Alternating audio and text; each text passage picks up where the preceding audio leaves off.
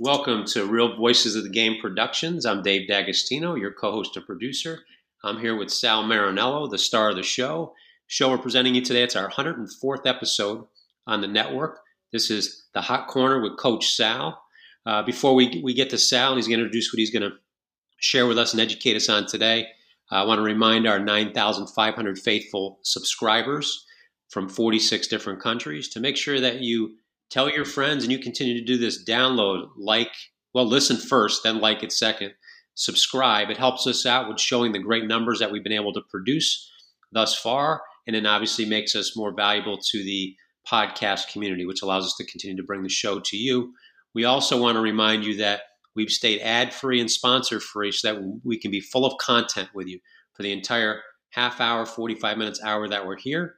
If you want to support an individual show, uh, please go to patreon dot com. In this case, Hot Corner with Coach Sal. Feel free to donate to this particular podcast. It will help Coach Sal continue to bring phenomenal content to you, one-of-a-kind content you're not going to get anywhere else. And as we always say, we're going to continue to uh, build better baseball I Qs, but in, in this case, we're broadening a little bit. We build better I Qs in general.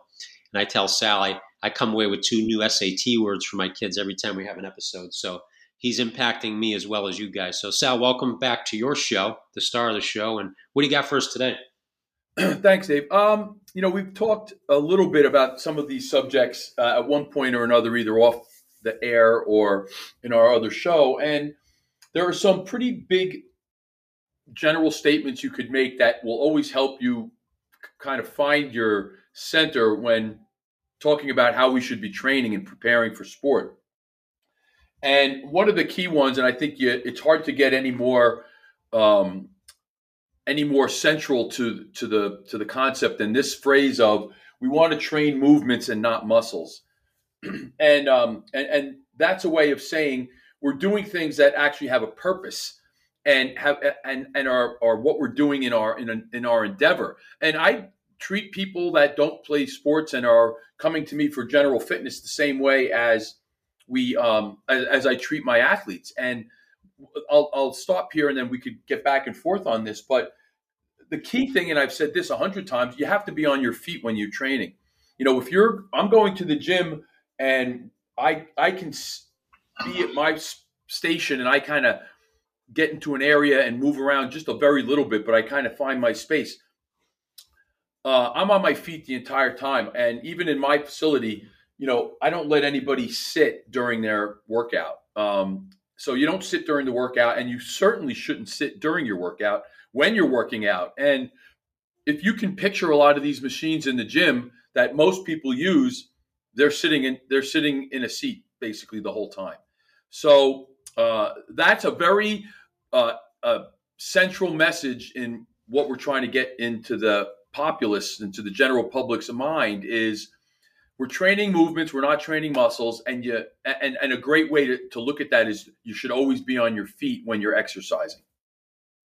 Train on your feet. I, I like that. And you're right. As I, I'm thinking about uh, my workout earlier today and the types of machines or stations they have there, I would say outside of the, the chin-up squat area, everything is seated.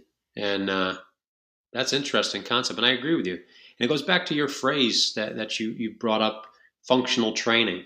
Um, you know, I, I I know a lot of people who are yoga instructors, and I, I deem yoga to be, I could be wrong, I deem it to be stretching. Um, I a lot of people who lift, that's training the muscle. Uh, I'm always searching for mobility. That seems to be my happy ground. It may just be a phrase for me, but uh, what are, what are your thoughts on those two areas? Well, I, I would say it is mobility is is a, is a better word than stretching. And I think in fairness to yoga, yoga is about mobility. They're trying to get mobility around the joint. And, you know, they, they have a fair amount of rotation and movement in, in the multiple planes, in all three planes, which we want to get. I've gotten away from functional training because you could go on Instagram and if we had a if we had a number we picked, twenty, we could go through the first twenty posts that we see that use the term functional training. Most times you'd be hard pressed to come up with what the actual function is. I use the term purposeful training because I've seen planks be advertised as functional training. I've seen all kinds of things that are kind of off the beaten path, that don't have anything to do with function, especially as it's being um, as as it's being used in a sport in a sports sense or preparing for sports sense. There's no accuracy there. So I like to say, what's the purpose of it? You know, if you're, again, I like to pick on the plank because so many people use it, and it's, you know, it's up there with the bench press as one of the biggest wastes of time in the history of preparing for sport or for just general workout. Um, what's the what's the you know what the the purpose, or the, even if you wanted to say function, what is the what is the plank doing for you? It's what's the purpose of it? We don't operate in a horizontal stance, whether we're on our hands and toes in a push-up position or on our forearms and toes in a a, a more true plank position. So, um, yeah, I, I, I think mobility is the key to all of these things. And mobility, you obviously, you have to be on your feet for mobility. And you know what? For the most part, I will give you, there are a couple of exercises in the gym that you can do that I will um, agree. Sit, it's not bad to be seated. One is the seated row, which is, you know, where you're pulling that weight towards you, or a pull seated pull down. I think those are two that if you're going to sit, those are the good ones. Any other exercise that you're going to tell me is done seated, I could give you at least two or three other things that are done better, not seated. I'm glad those were two exercises I did yesterday with the seated row and the seated pull down. So I was starting to feel guilty about that. Now you mentioned it, but I, I, the validation. Yeah, those are, I use those, you know, I like that because I don't have that in my facility because it's a uh, economics of both, of both space and budget when I built the place. Uh, for as much as I could do, I could, you know, don't want the machine taking up that space in my space because I have a limited space. So, uh, But in, when I go to I go to a big gym, it's my splurge, and you know I'll say you know today I'm going to do those two things because I rarely do them. But I could still come up with other exercises that are just as effective. But you know, you have to have a little you know of the uh, of of, of the uh, guilty pleasure, if you will. Yeah. They, so I've got two questions off of what we were talking about. Uh, one is an exercise. The other one is kind of taking pers- purposeful training to. Uh, real, real sport. So with the, with the exercise, and I've seen this with, I guess, spinning, but when, what about when people go in and they ride the bike? Um, I've seen, and, and I've, I don't like riding the bike. I'm not a big fan. I'd rather jump rope, but I, when I've done it, I stand up. I can't sit on the seat. Um, what's your thoughts on the bike riding? Is that something that, hey, sit down, stand up, useless? Uh, I think the bike is good because it's non-weight bearing. So once you're got some miles on you, whether it's because you've done a lot of training, you've spent a lot of time in the gym, or you're dealing with injuries from either a lifetime of sport or just that's what time can do to people, the bike is a very good alternative because of that non-weight bearing um, component.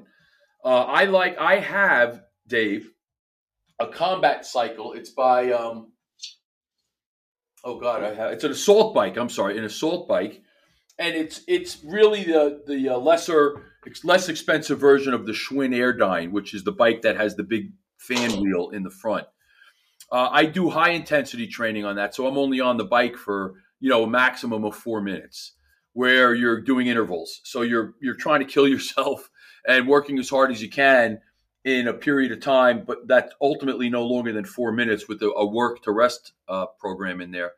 But I love the bike, and I think it's a great way to push your upper uh, cardiovascular conditioning. I actually have uh, some pro lacrosse players that really don't do much running in season, and they use the bike, and they don't need to uh, do anything extra. Okay. It's, it's packed at, at our gym. Everybody, I mean, the bikes are always filled up, so it's good to know that uh, they're doing good stuff for their bodies. Now, as far as purposeful training, I talk quite a bit with Ted Kubiak, former Oakland A's infielder, uh, wrote the book Old School. Um, he's a big fan of yours and your show. He'll text me after every show with a question. So I know that you got uh, a big-time listener out there with Ted. But we talk often about fielding ground balls. That's his passion. Right. And so my question to you is, and, and I may be oversimplifying it, but to to build your body up and your legs up, which we believe is uh, important to be a great infielder, to build those up, isn't the best way to do it is to just field ground balls? Yeah. I mean, first of all, I'm glad that that that Ted listens to the show and has nice things to say, because he's a fellow Jersey guy, and uh, he grew up not far from where I did, I believe. So um, would love to have him on. But that's the old, you know, Coach Jim Radcliffe, who was the legendary strength coach out at the University of Oregon, who I've gotten to know, and he's still involved there with their track program. He always says the best way to run fast is to run fast. You know, it's like it's it's a it's a Yogi Berra-ism almost, but it, it's true.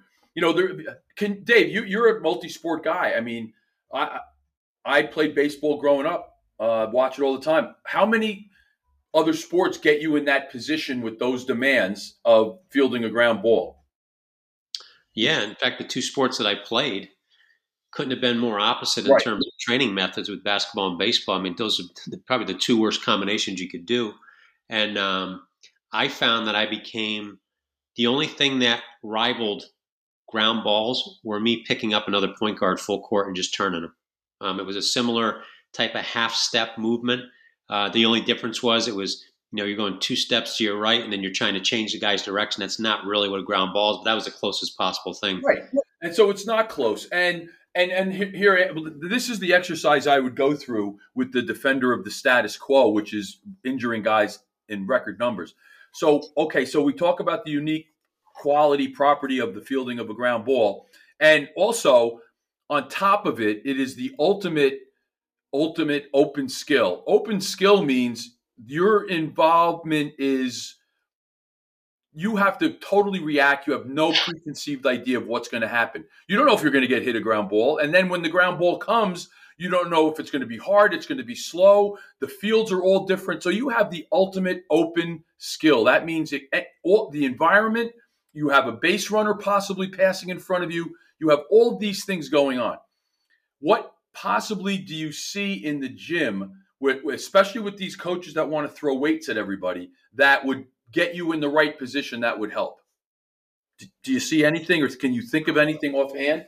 No, no, no. So – So now we have a situation, but you're going to get the guy, and I'm I'm not being sexist, it's, it's guys as far as I know.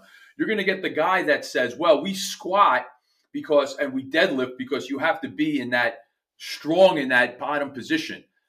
And that is just, just if, if you get that answer, that's a, a remarkable uh, display of not understanding how the body works and how training is supposed to hit.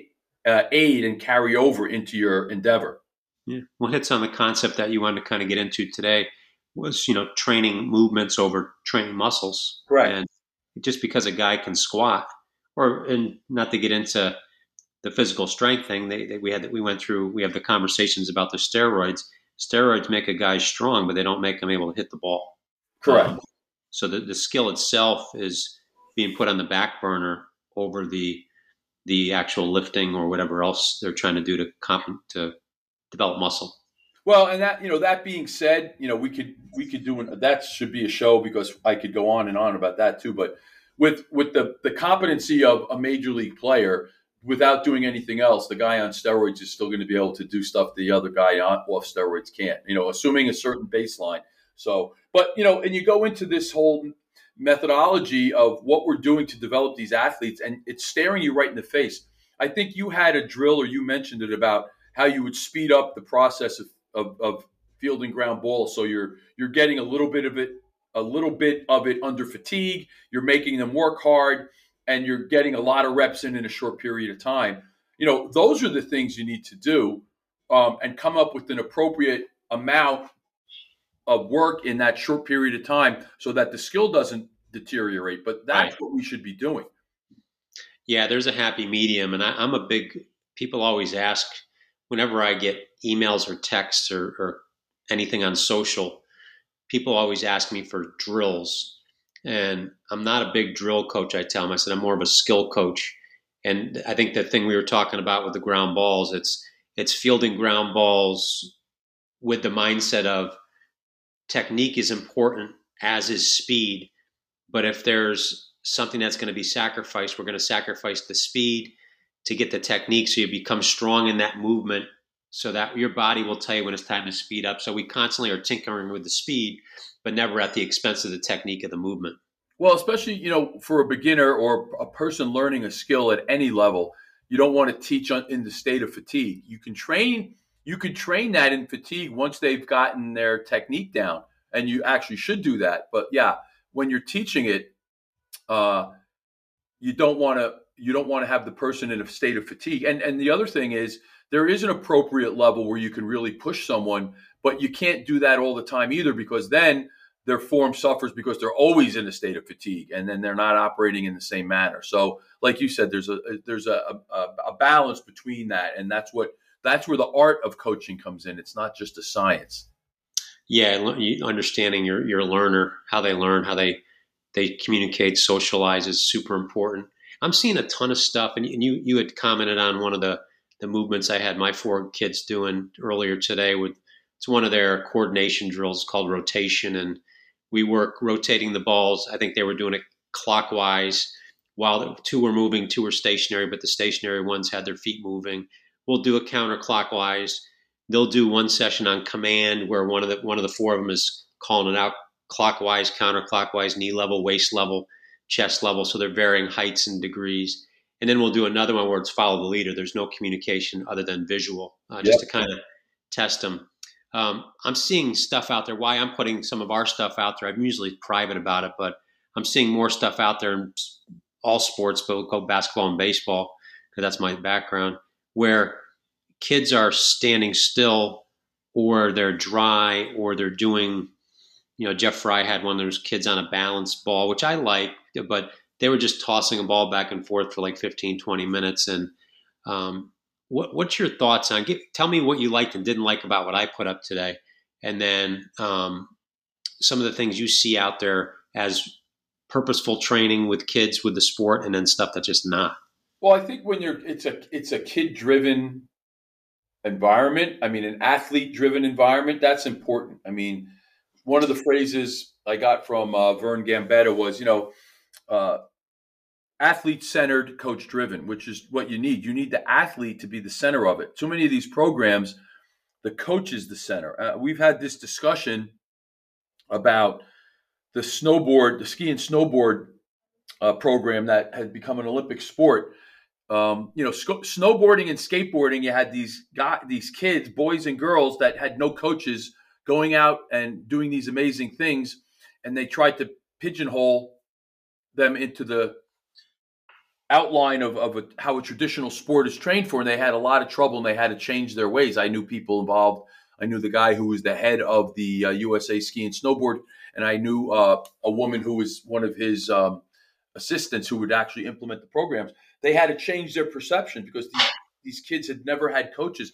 There's actually a paper that was written about the skateboard sport and how there's no coaches involved. So, you know, it's great. You've given your kids the necessary tools for them to have a drill and then give them a unique way to make the varieties that they seem when they want to, uh, you know, and it should be a spontaneous thing, because then if these things become too rehearsed, then they're not, they're no longer a stimulus. Yeah. Nothing we do in the sports world is, you know, as much as analytics tries to make it be prescribed and predictable, very little of it's predictable. In fact, it's it's uh, I, that's why I like sports. It's chaos, and I think with chaos comes creativity. And uh, I'll, I can go on and on with that, but I won't get on the soapbox with it. What, well, what that, about? Wait, wait, but that brings up a good point, because I have this discussion with a, a basketball guy. He he's a colleague, and he was um, a a client of one of my colleagues, and now he's gotten into the basketball space. He's very active on Instagram. His name is Bobby White, W H Y T E. You should check him out. And we have this whole discussion, and he gets criticized because when he shows his drills, there's a lot of chaos, stumbling. You know, are they traveling? Are they palming? Are they maybe not doing? But at the end of the day, he's teaching them how to operate and to exist in this chaotic situation. And the other thing we talk about is it's it's, it's a creative environment. And when you're a coach, you want your kids to be creative. You need them. You need their brain to be as able to move in three hundred sixty degrees as their body is. So that's a big part of what's missing in coaching too. I agree. I, I one of the adages I used to have, and I was fortunate to to be around some good coaches at a young age. I always clung to the older guys. Um, I always felt that as a basketball or baseball coach, I wasn't equipped to affect their physical quickness in a big way as much as I could affect their mental quickness. Um, so our practices were designed to move quickly, short, short segments so they could concentrate, not a lot of time between drills. And I never had a whistle or anything like that during practices, regardless of the sport. And the commands always came from the players. So I had to have, so they got used to looking at their teammates instead of me all the time for the answers. Right. And if you came into one of my practices the first two weeks of the year and you, you could understand what was going on, then I wasn't doing a very good job. Um, I wanted chaos. I wanted yes. chaos because that's what the game is. Accomplish it, figure it out yourselves. And once they got it, have success for a short time, then I'd add a little bit more stimulus to it and make it, make it uneasy for them. I wanted them to train on the other side of comfortability at all times. Yeah, once they have the baseline, then you could create chaos based on what they can do, and then you draw back and teach them more, and then you add chaos to the mix again. That's how they learn. Yeah, and I think that's the problem with our – we won't get into education too much, problem with our education system. It's it's great at – and and some of this YouTube stuff that I see, it's great at imparting – I'll, I'll loosely call it knowledge, um, but it's awful at generating creativity and genius. Um, and that's what it's going to take to develop the next wave of athlete. Um, you know, stop controlling them, stop, you know, putting them in a box, afraid of making mistakes, and they're, they're fragile in a lot of ways. And, you know, we, we, we want to teach the baseline. We want to get out of this cookie cutter approach, but every athlete, every, every kid has some genius in them. And it's, it's our job. Um, you know, if, if you listen, we had a great podcast, Jeff Fry last night, his former hitting coach with the Rangers.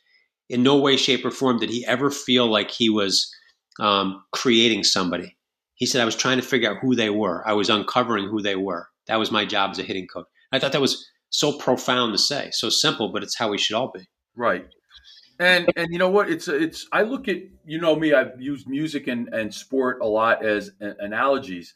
And um, I think when you look at what's going on with the capability of young, of young um musicians, they're doing things that, you know, a generation or two ago were unheard of for, you know, twelve, fifteen, sixteen, seventeen year olds, because they have at their fingertips a, a tool like the internet that they can watch um, people play and learn from that instead of waiting to someone for someone to come to their home and have to give them a lesson.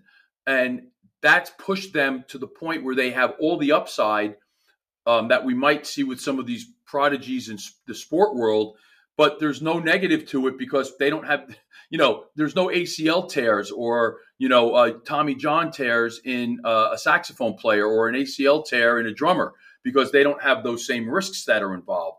But at the same time, they're able to, you know, achieve these amazing things. Um, and I, it's not to say that the body in, in sport should be able to. I think we have to pull back our kids a little bit. And it's tougher on the sports side because the genie is out of the bottle. We have, I had a meeting yesterday with the head of a soccer club we're looking to do some work with. He said they have eighty-five percent of their kids are playing soccer only. And, you know, I think that's a little bit of a problem. We have to try to address that because that is not making for a well-developed athlete or person. Yeah, and from looking at soccer, what would be a good complement sport for soccer? Lacrosse, basketball. So because they're using their hands a little bit. Yeah, I mean, look, soccer's in the fall, lacrosse is in the spring. And then basketball, obviously, from the concept of, you know, offense and defense and, and being able to develop your feet in all different ways, you know, your agility skills, and you learn, you know, you need to learn how to sprint. I think if you played soccer and track, I think track is a great, uh, you know, I grew up in a town with the big track program, and everyone went through it in phys ed where you learned and did did the basic track events. And I think that's another, you know, thing you still see these days with a lot of big time football players were big time track stars because they learned how to run and jump and do all those things properly. Yeah, right. The basics, the, the competence of, you know, as we started in the beginning, the lock, get locked in on a competency that's revolving around uh, movement. And it, it's really transferable almost anywhere. What What are the things, you know? And I, I don't I don't want you to, if, you, if you're not working with these guys yet, or if it, it it compromises what you're working with them on. But what are some things that you'll want to address with this this soccer team or just a soccer team in general once you get them? So this is a good opportunity because they came to us to kind of help them with their uh, with their preparation, with their uh, warm up, pre practice, pre game, and and you know we've gone through this several times. This guy, uh, a partner of mine on these uh, projects, we collaborate. I'd say more of a collaborator. That we're going to work with their coaching staff to show them how to properly prepare the, their athletes for practice. And there's not one stock, boring warm-up. Uh, we don't call it warm-up because it has this connotation that is kind of, you know, boring and static and, you know, almost unimportant. So we call it, everything we call is preparation. And uh, it, it's a great Uh, concept, and if we can follow through it, it's really going to be beneficial to them because it's going to uh, not only make that preparation period more effective, there, there's also a way to get a lot of athletic development work done. If you have a a really good ten to twelve minute warm up, and it's diverse and it's progressive, and it, this is for any sport, and you you're doing that, you know, obviously in a high school setting, you're doing that five or six days a week. That's five or six times ten minutes on a minimum. You're talking an hour, uh, an hour a week for the entire season of high quality work. And then obviously, if you could do more more work in practice, but that's at your minimum. So, and, and if you're doing this general athletic development work, that's really making good use of your time. And you know, the phrase they like to throw around now is microdosing. But that's basically that's basically the concept of microdosing. You're talking about six, ten, eleven, twelve minutes of good athletic development work that's worked into the practice, and that builds up over time. Give me, because we I, and I may be doing what you're saying, or I may not be, but so I'll give you baseball for an example. With our baseball team, we have every player has their own individual warm up when they come in, and some are you know close enough to where they can partner. Uh, But they come into practice. It's usually twelve to fifteen minutes, and it before they can do anything else in practice, the first thing they always do, everybody's got a jump rope, two minutes minimum, jump rope, get your blood flowing, and then they get into their warm up. Usually position based, some of it's base running based, but it's it's skill, it's it's deep rooted in skill. Um, you know, like our catchers, they have a six minute routine to get into their their blocking and receiving, um, and it's somewhat live. I hate doing dry stuff, especially if they have the skill down. Um, our position players are doing uh, modified feeds, you know, first uh, shortstop, second base, pitchers and first basemen uh, doing somewhat of a controlled P F P where it's it's shorter distances. But what, what kind of things would appear in your ten to twelve minutes?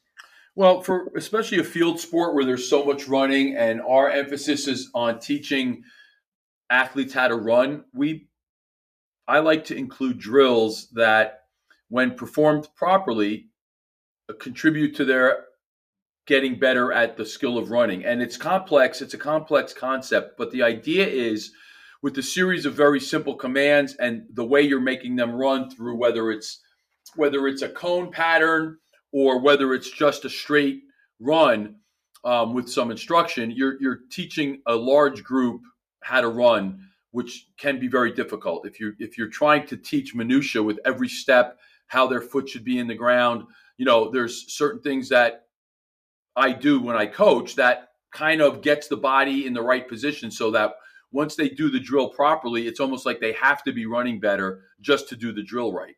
So that's in a big picture how we do it. You know, it starts at, at a half speed. You know, we're never going out there and going full speed right away, but at the same time, we're not going out there and spending ten minutes of static stretching where they're sitting on the ground. They're on their feet the entire time with either, you know, with a combination of running, shuffling, backward run, rotational, change of direction, um, with dynamic movement in between, whether it's this mobility lunge series we do in all three planes. Uh, so we, we have uh, quite a toolbox we uh, can dig into to pull out elements for this warm-up. And it's tough, Dave, because like I, I'm coach. Like a lot of coaches use warm up as time for them to let the kids run around, and they don't have to coach. I, you know, I coach throughout an entire warm up.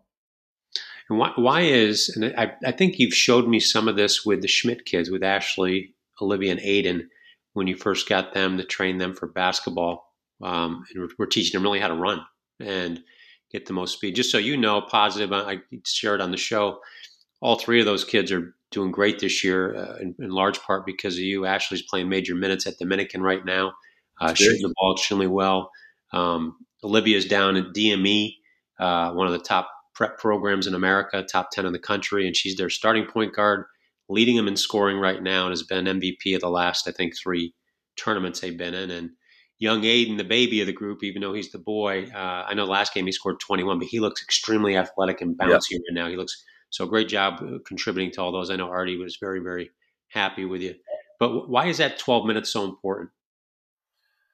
Well, you know, you, there's a whole, I have this whole idea of that, in that when there's been no discipline involved, you introduce some discipline and you're going to get improvement. So, you know, you could take the kid who doesn't study and, you know, this is a silly example, but it kind of gets the message. He doesn't do any studying and then he decides to read every third page in his textbook instead of every other page, and his grades go up a little because he just introduced a little bit of discipline.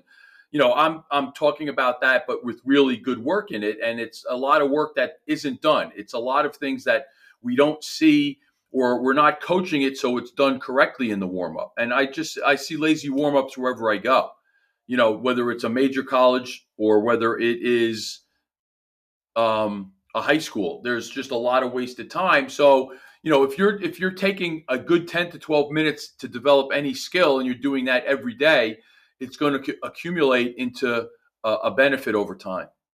So some of it has to do with being, you know, disciplined. So there's a higher purpose to what's going on, but your purpose is to teach kids the foundation that you, you've been on since day one, since the day we met, and that's the proper way to run. Yeah, uh, being the foundation. So no, I like it. It's it really it's complicated simplicity. I mean, you're dealing with two concepts: discipline and running, and uh, I think that's phenomenal. That's what I like about the way you approach things. Um, other people try to make it complex just for the sake of being complex, and you're not yeah, that it's, it's hard enough. You're right. It's, it's complex enough when you make it simple.